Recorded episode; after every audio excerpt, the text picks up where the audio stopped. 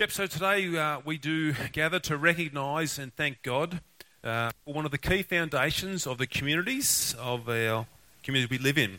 Uh, these people that we were going to recognise today uh, carry out a tireless job of uh, sacrifice and service, which for most of the time goes completely unnoticed. These people work quietly behind the scenes, uh, doing very mundane and seemingly boring chores or work.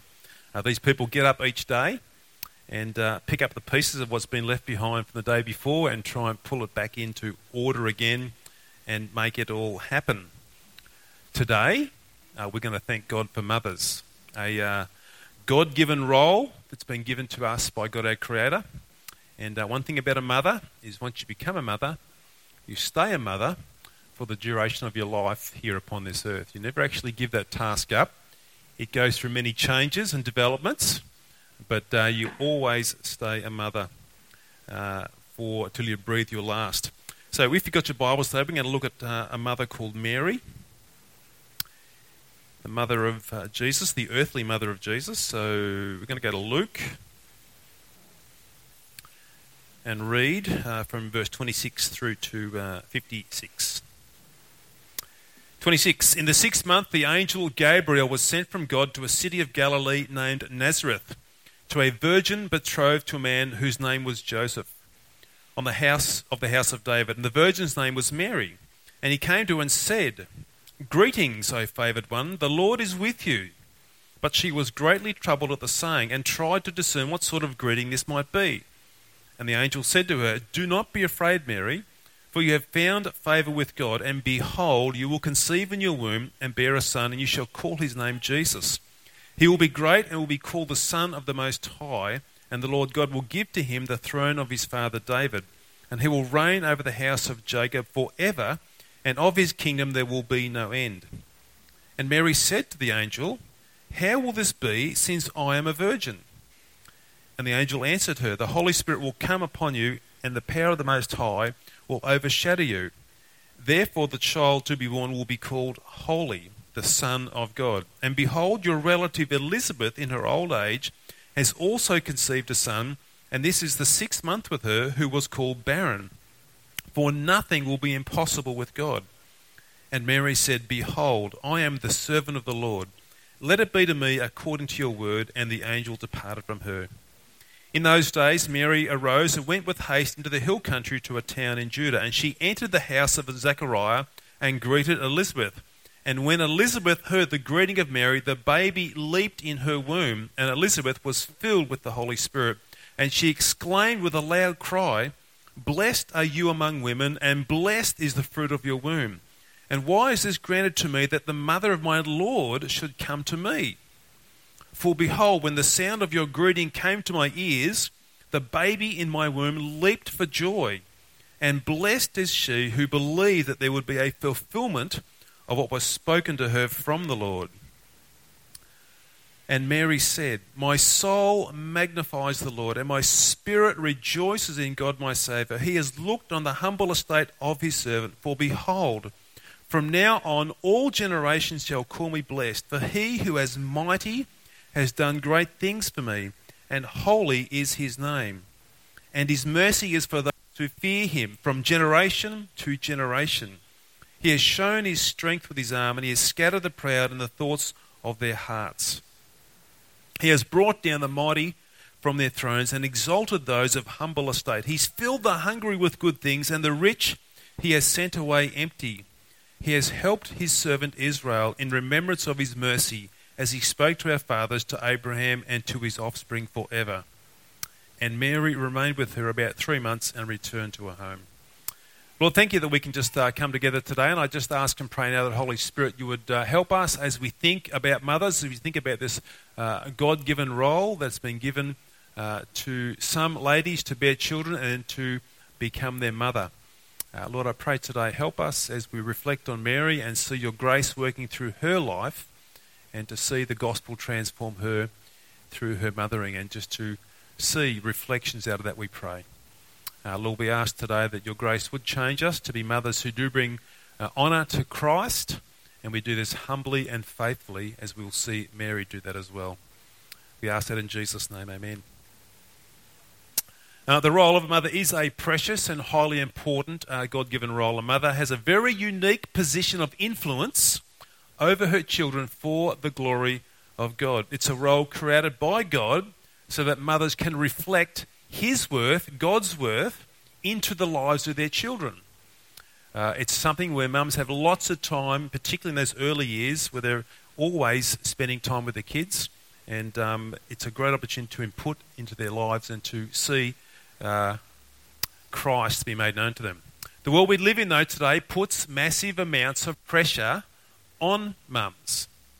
As much as they want to support mums and have, and have a high regard for them, the world is also very subtly putting pressure on mums as well. And with this pressure uh, by the world, it's like it's squeezing out the most important task of a mother to glorify God with their children. Now, there's a, a reality TV show called Yummy Mummies. I've never seen it. Um, I've seen the blurb about it and read the blurb on that. Uh, and this show called Yummy Mummies is all about these glamorous mums. It's all about these glamorous mums who look a million dollars and live the so called good life as a mother. Uh, these mums aren't really slowed down at all by motherhood these supposedly yummy mummies. They're off to the horse races to whoop it up in the spring carnival parties that are all happening there. They have the most amazing theme parties for their kids that would rival a Disneyland show. Uh, and their children are always dressed in the most gorgeous ballet outfits that you could possibly see on this show. These yummy mummies, as the world would tell us, uh, seem to be able to fit everything into their lives. They can do babies, they can do kids, they can have an immaculate home. They can get to gym three times a week. They can do coffee with the girls. And at the same time as all of that, they can do a kitchen renovation as well. They just seem to just be able to do everything.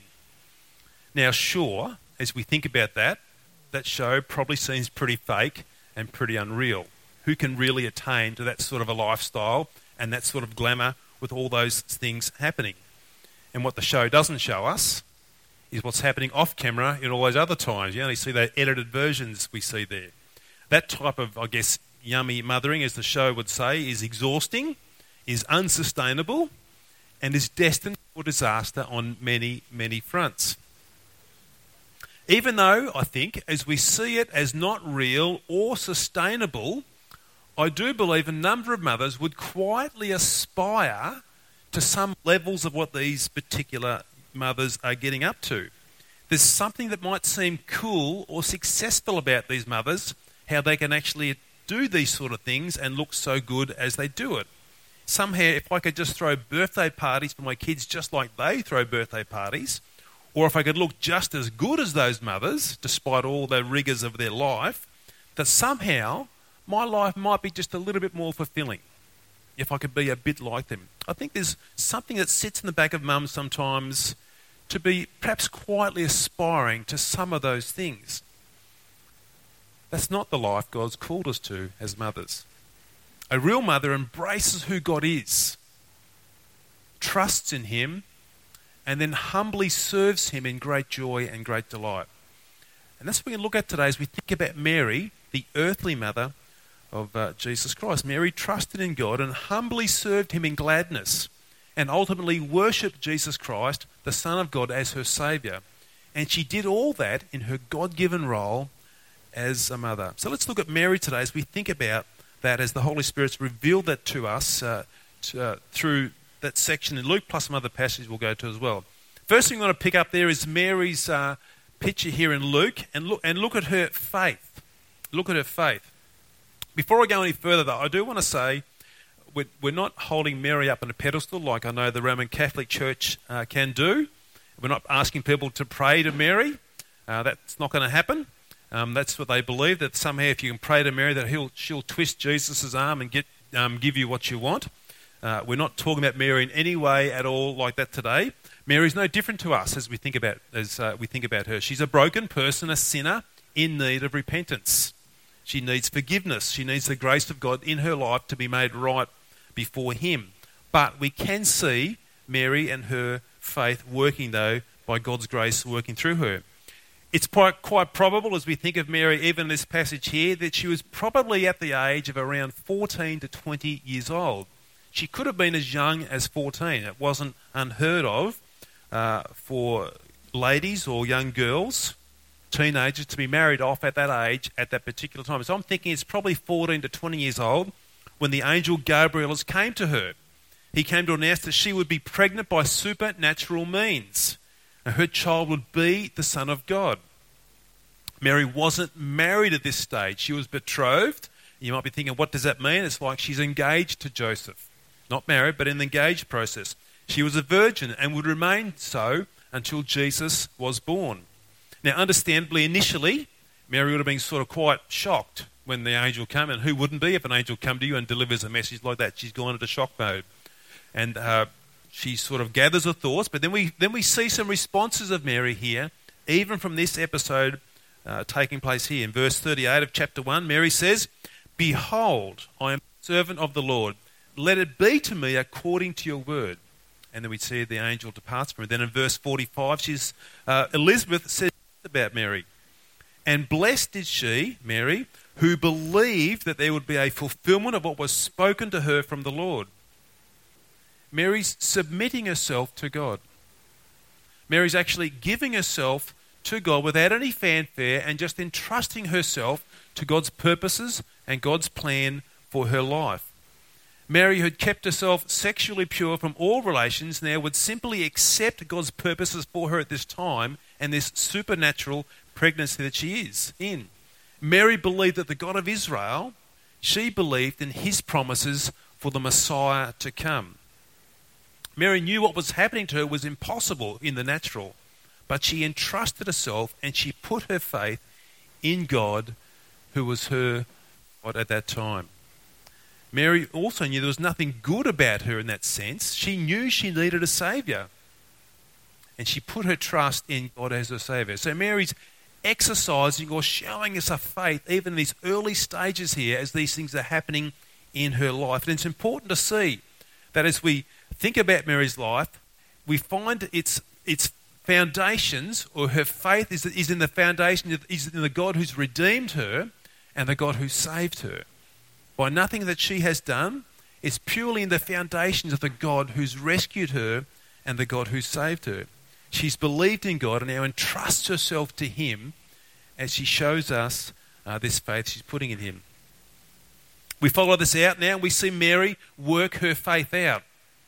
This faith now that she's putting in God, we now see her work it out through the life as a mother. Mary's no different from us. She's experienced life in many, many different forms a mixture of, of uh, painful brokenness and also moments of joy and delight. It's a mixture of what everything looks like at times, isn't it? Challenge and difficulty, but also moments of delight and joy. And through all this pain and challenge, uh, Mary's faith is being worked out for God's glory. Firstly, she would have faced this. She would have faced shame and stigma that would have come from being pregnant outside of marriage. You could imagine the rumours that were flying around at that particular time. It was not a good thing to happen back then. And uh, the rumours could have been Did you hear about Mary? Did you hear about Mary? And nobody knows who the father is. It's terrible, isn't it? You can imagine the rumour just flying around the community where she was. Secondly, imagine the things that Mary heard about Jesus after he was born. Mary heard these types of things. She heard that Jesus was the Lord's Messiah, verse, uh, chapter 2, verse 16 19 of Luke. And they went with haste and found Mary and Joseph and the baby lying in a manger. And when they saw it, they made known the saying that had been told them concerning this child that Mary had just uh, given birth to. And all who heard it wondered at what the shepherds told them. But Mary treasured up all these things, pondering them in her heart. She heard this as well from uh, Simeon, uh, the priest, only just a few, maybe days later. And Simeon blessed them and said to Mary, his mother, Behold, this child, this child that's just been born to Mary, is appointed for the fall and the rising of many in Israel, and a sign and for a sign that is opposed.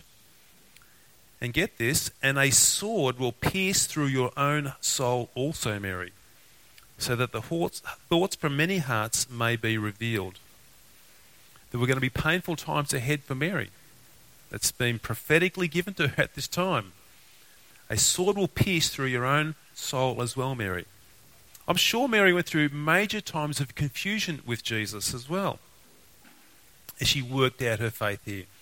John chapter 2, 1 to 5, we see the, the uh, first miracle that Jesus does by turning the water into wine, and he responds to his mother at this time in this particular way in verses 4 and 5. And Jesus said to her, Woman, so he's talking to his mother, Woman, what does this have to do with me? My hour has not yet come. His mother said to the servants, Do whatever he tells you. Perhaps Mary would have thought, What's going on here? Now, that comment's not quite as harsh as it may appear or as hard as it may appear, but still, I think there would be an element of confusion there as Mary's thinking through that. Also, in Matthew chapter 12, we see another experience in Mary's life here as Jesus is addressing his hearers and his mother and family turn up to see him. And this is what happens. In verse 46, while he was still speaking to the people, behold, his mother, Mary, and his brothers stood outside asking to speak to him. But he replied to the man who told him, Hey, your mum and you know, family's out there. Jesus says, Who is my mother? And who are my brothers? And stretching out his hand towards his disciples, he said, Here are my mother and my brothers. For whoever does the will of my Father in heaven is my mother and my sister, and uh, is my brother and sister and mother. Brother and mother is pretty close there. Or again in John 7, Jesus is challenged by his brothers. And it says this John chapter 7, verse 3 to 6. So his brother said to him, Leave here and go to Judea, that your disciples may also see the works you are doing. For no one works in secret if he seeks to be known openly. If you do these things, show yourself to the world. For not even his brothers believed in him. Jesus said to them, My time has not yet come, but your time is always here. Probably a bit of confusion in the family there because his brothers don't even believe in him at this point. You can imagine the talk back at the family home. Again, in uh, Mark chapter 3, we see some more confusion. Jesus' family thought he was going mad. He says this in verse 20 to 21. Then he went home, and the crowd gathered again, so that, so that they could not even eat.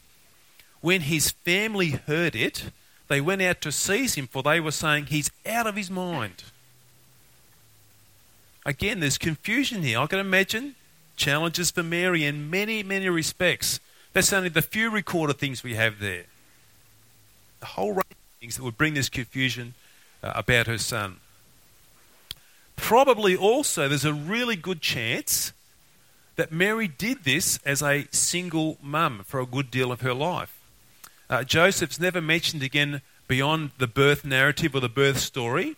Where there are instances of the family mentioned, it's often Mary or the families we've just seen. And in Hebrew writing or Greek writing, it would be the right thing to do is to mention the father's name first and then the rest of the family. That's how they did it back then. So we can glean from that thinking, okay, obviously Joseph is not on the scene. Quite probably he's died. So she's doing this as a solo mum, working through the pain also of losing her husband and working at her faith as a mother. Jesus also wasn't the flavour of the month with the local Jews and the local synagogue, which was massive in the life of the community of the Jews. Everything revolved somewhat around the local synagogue, and that actually was where the community grew out of. I can imagine that Mary also would have copped her fair share of abuse from the leaders of the community and the leaders of the synagogue. Things like, Mary, can you please talk to that son of yours? Can you please talk some sense into him and pull him into line? He's disturbing and upsetting everybody. Can you please, Mary, just talk to that son of yours and get him to stop disturbing us with all of his teaching? She would have copped all of that. And perhaps there might have been some doubt in Mary's life at times as well as she's going through that. Her faith in God had to work out through all of those challenges. But that's not all Mary faced. That's not all she experienced. She experienced more. She also had to experience the death of her son. She stood there that day as her innocent son was slaughtered like a lamb being butchered for Passover, nailed to a cross, who was completely innocent. She had to go through that horrific time. She stood there and looked at her son, groaning and suffering on that cross when there was no guilt in him whatsoever. Mary had to experience that pain. Her faith had to work through those circumstances when all seemed lost. She needed to trust in God. As everything appeared outwardly hopeless in Mary's life, she needed to trust in the God that she believed in. See, Mary's just like us in many cases. Things haven't changed over time. Mothers today go through similar trials and similar difficulties. But God wonderfully, gloriously, marvelously provided for Mary to be able to carry herself faithfully throughout all that stress filled life and challenging times. And I think what we see there is a picture of Mary humbly submitted to God, humbly trusting in God, whatever His plan would be for her life and whatever the purposes were that need to be worked out. She remained faithful and humble before her God. And even right from the outset, we see this picture of the knowledge that Mary had of God in that song that, if you uh, read through before in that passage there, you'll see it's in different sort of writing, verses 46 to 52 in um, 55, sorry. It's Mary's Magnificat. It's, it's a song of praise, it's a song of exclamation, it's a song of worship. In verse 47 of that song, she says this God is my Saviour. She recognized that. In verse 48 of that song, she recognized that God looks to the humble. God looks to the humble. In verses 49 and 50, she sees that God is mighty and holy and filled with mercy. She's extolled, she's praising God with these things. Verses 51 and 52, she sees again how God scatters the proud and brings down the mighty, but he lifts up the humble of heart.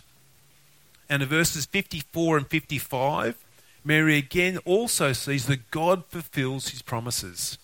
He remembers his mercy and his promises to Abraham and his people. Mary remained faithful and humble in working out her faith before God as a mother. Mary's faith moves on, though, as well ultimately we see Mary's faith to become a very clear perspective after the resurrection of Jesus Christ. We find her faith was actually in him.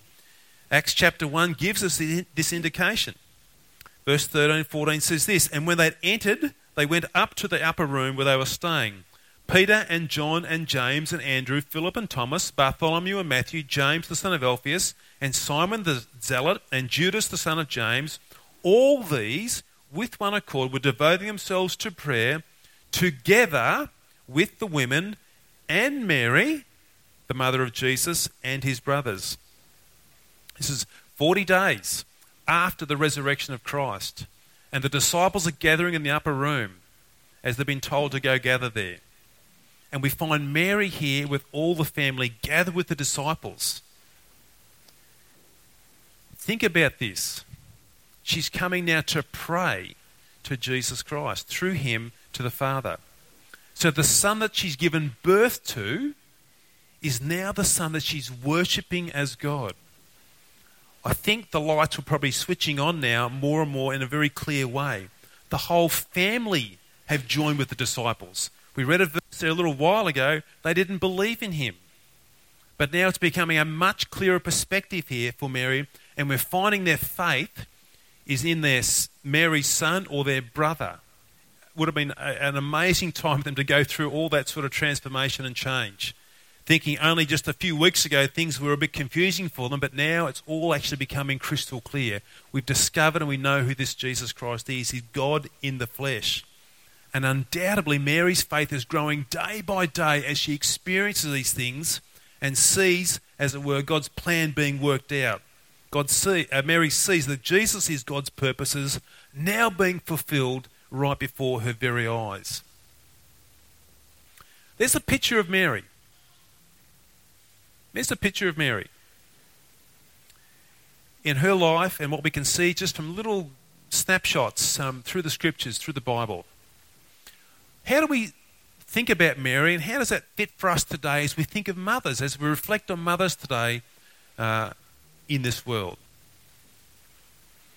Remember again what God asked. Is that dropping in and out, Caleb? It is a bit, yeah. You might just want to go back and keep an eye on that, mate.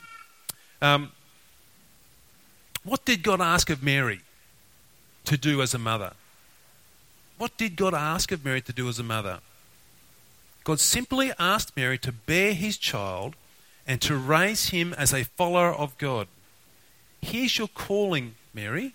Here is your calling to bear this child and to raise him as a follower of God. And how does Mary respond to that call? It says in verse 38 there, and Mary said, Behold, I am the servant of the Lord. Let it be to me according to your word. And the angel departed from her. We see there just a simple, humble submission to God's purposes. Mary wasn't trying to be, if we looked at it today, one of those yummy mummies, trying to keep up with the world and keep up with what the world was offering. Mary could see right through all of that deception.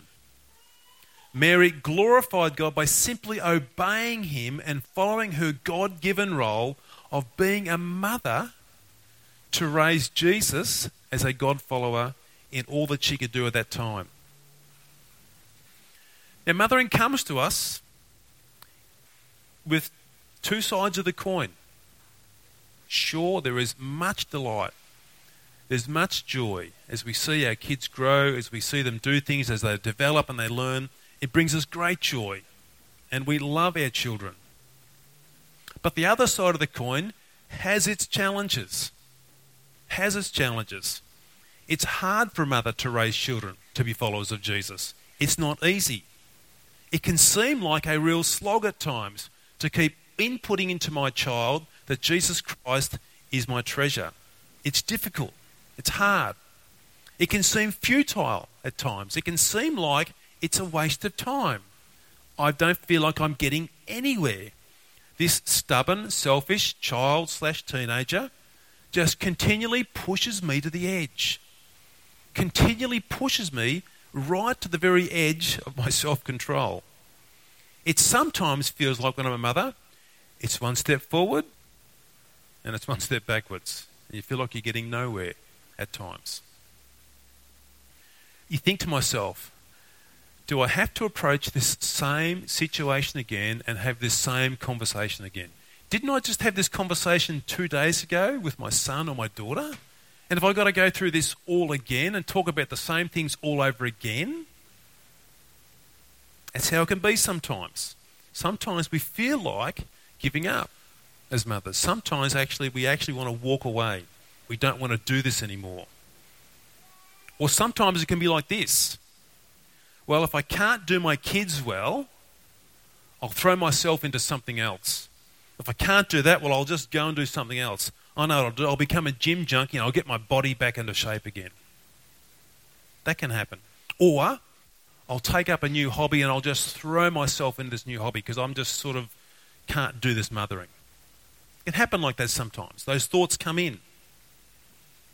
The difficulty of mothering comes in other ways as well often, uh, through the pressures of life, we're trying to combine mothering with maintaining a house and all that's involved in that, and also perhaps working a day job somewhere as well. And when we combine all those pressures and all those challenges, we feel overwhelmed. We just feel stretched to the limit. The pressure seems overbearing as I try and maintain a job with my full time role already of being a mother. It's like I've got nothing left to give at times. I'm at breaking point. I feel like I'm just spent because I'm trying to combine all these things into one role. How can I do all those things with all that pressure on and at the same time keep teaching my children to treasure Christ? This pressure is too much for me. Sometimes in those particular uh, uh, times, we really do need to sit back and take stock of where life is at and perhaps to make some really important choices, make some hard choices.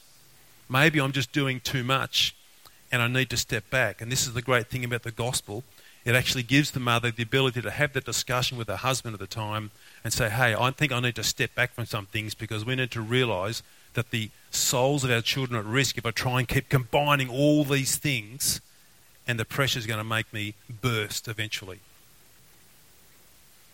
Some mothers also go through the pain of unsaved sons or daughters. Really challenging stuff. They've poured their life into a son or daughter only to now see them living a godless life cut off from God. It's devastating for them. Devastating. They've invested, they've invested, they've invested, and this child becomes a teenager at some point says, It's not for me. It's not for me. I'm out. We see them living a life of self destruction in many ways, and it breaks us up as we think about our unsaved sons or daughters. Or we see them rejecting the goodness of God, our son or our daughter. And we understand that their eternity hangs in the balance. It's heaven or it's hell. And they're our own flesh and blood that are right before us. It's devastating. It's hard. It tears our hearts apart from the inside. I've had many conversations with people who have unsaved sons or daughters, and it's tearing them up. It's the pressure, it's the pain that they feel being a mother at that particular time. And they feel hopeless in that situation as they watch their son or their daughter walk away from Jesus again. Mothers feel pressures another way as well. They feel guilt ridden as they bring their own brokenness into their own motherhood as well. They can see their own inadequacies, as it were, working out through their children. It becomes like looking into a mirror. And they see their own sins working out through their kids. And it's like a reflection of themselves happening all right before their very eyes. We see our teenagers doing the very same sinful, broken things that we did. And this becomes despairing for a mother as she looks on on that.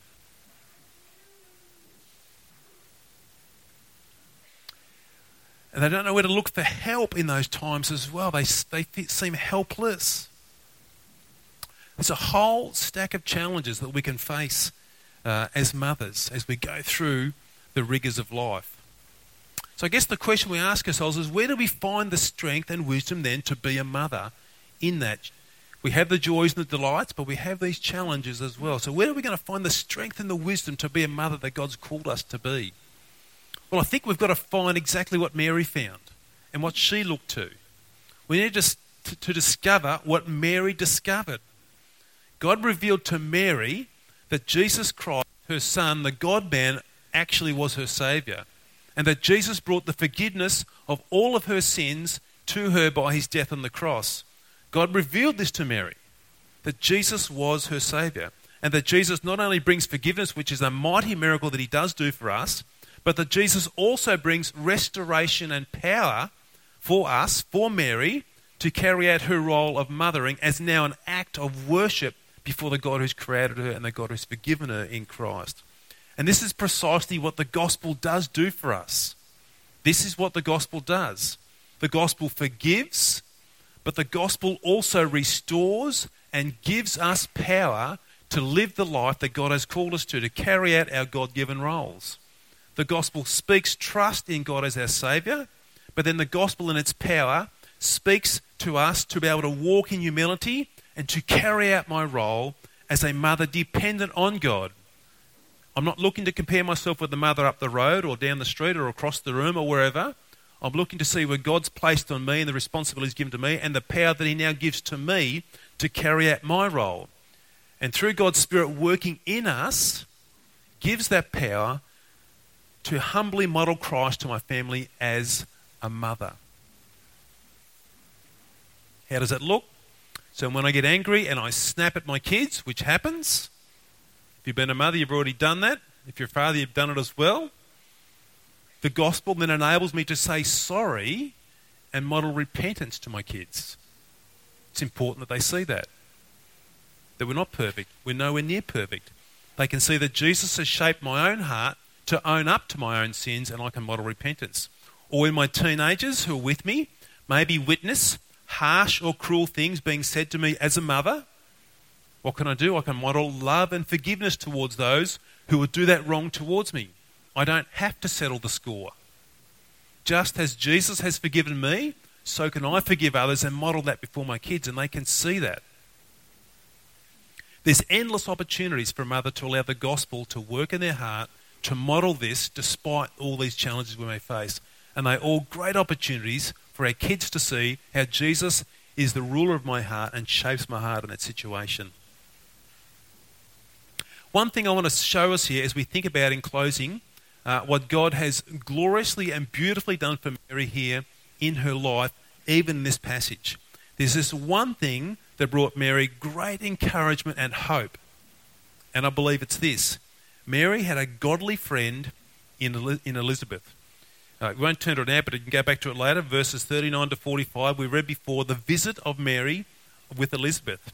I can imagine this visit here that God's brought about, uh, this friendship of Mary and Elizabeth being vibrant and joyful as they discuss, probably at that particular time as women do when they're pregnant, babies, particularly both because they were pregnant in miraculous ways.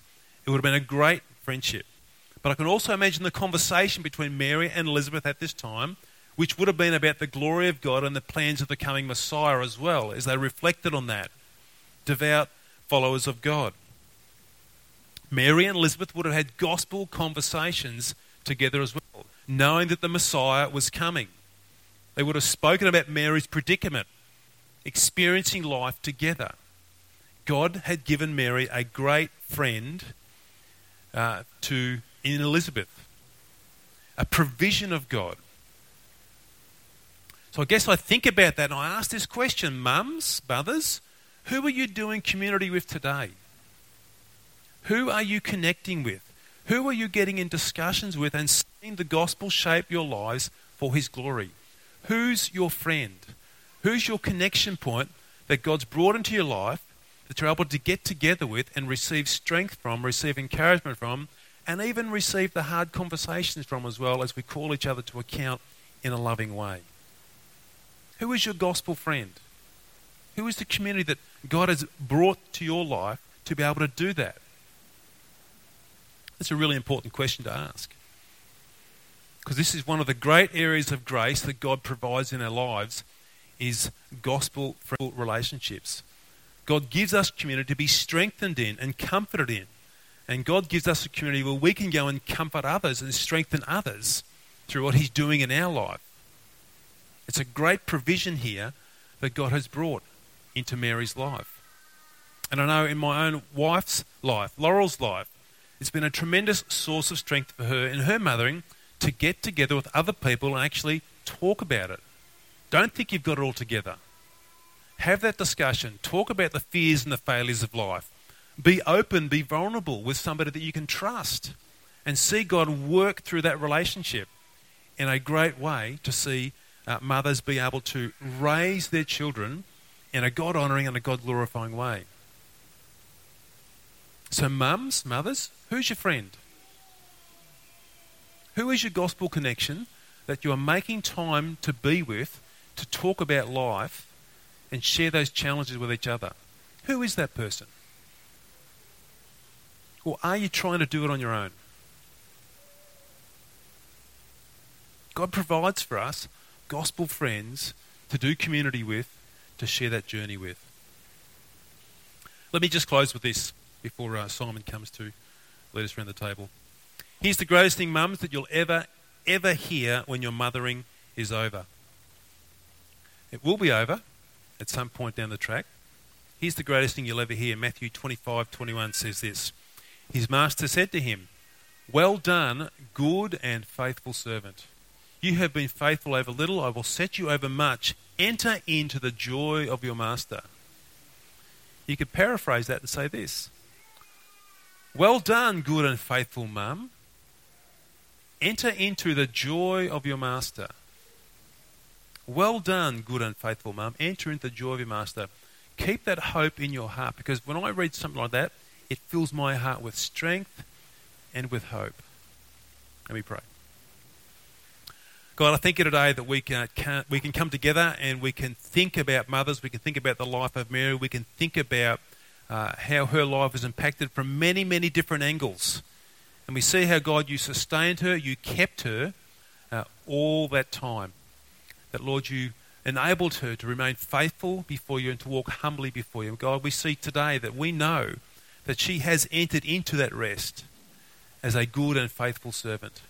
Lord, today for the mothers who are just finding that struggle of the daily grind, overbearing at times, uh, God, today we pray that they will draw their strength from you, that they will see, God, that the uh, mighty role that you've given to them to have much influence over their children, Lord, will be something they'll be able to hang on to.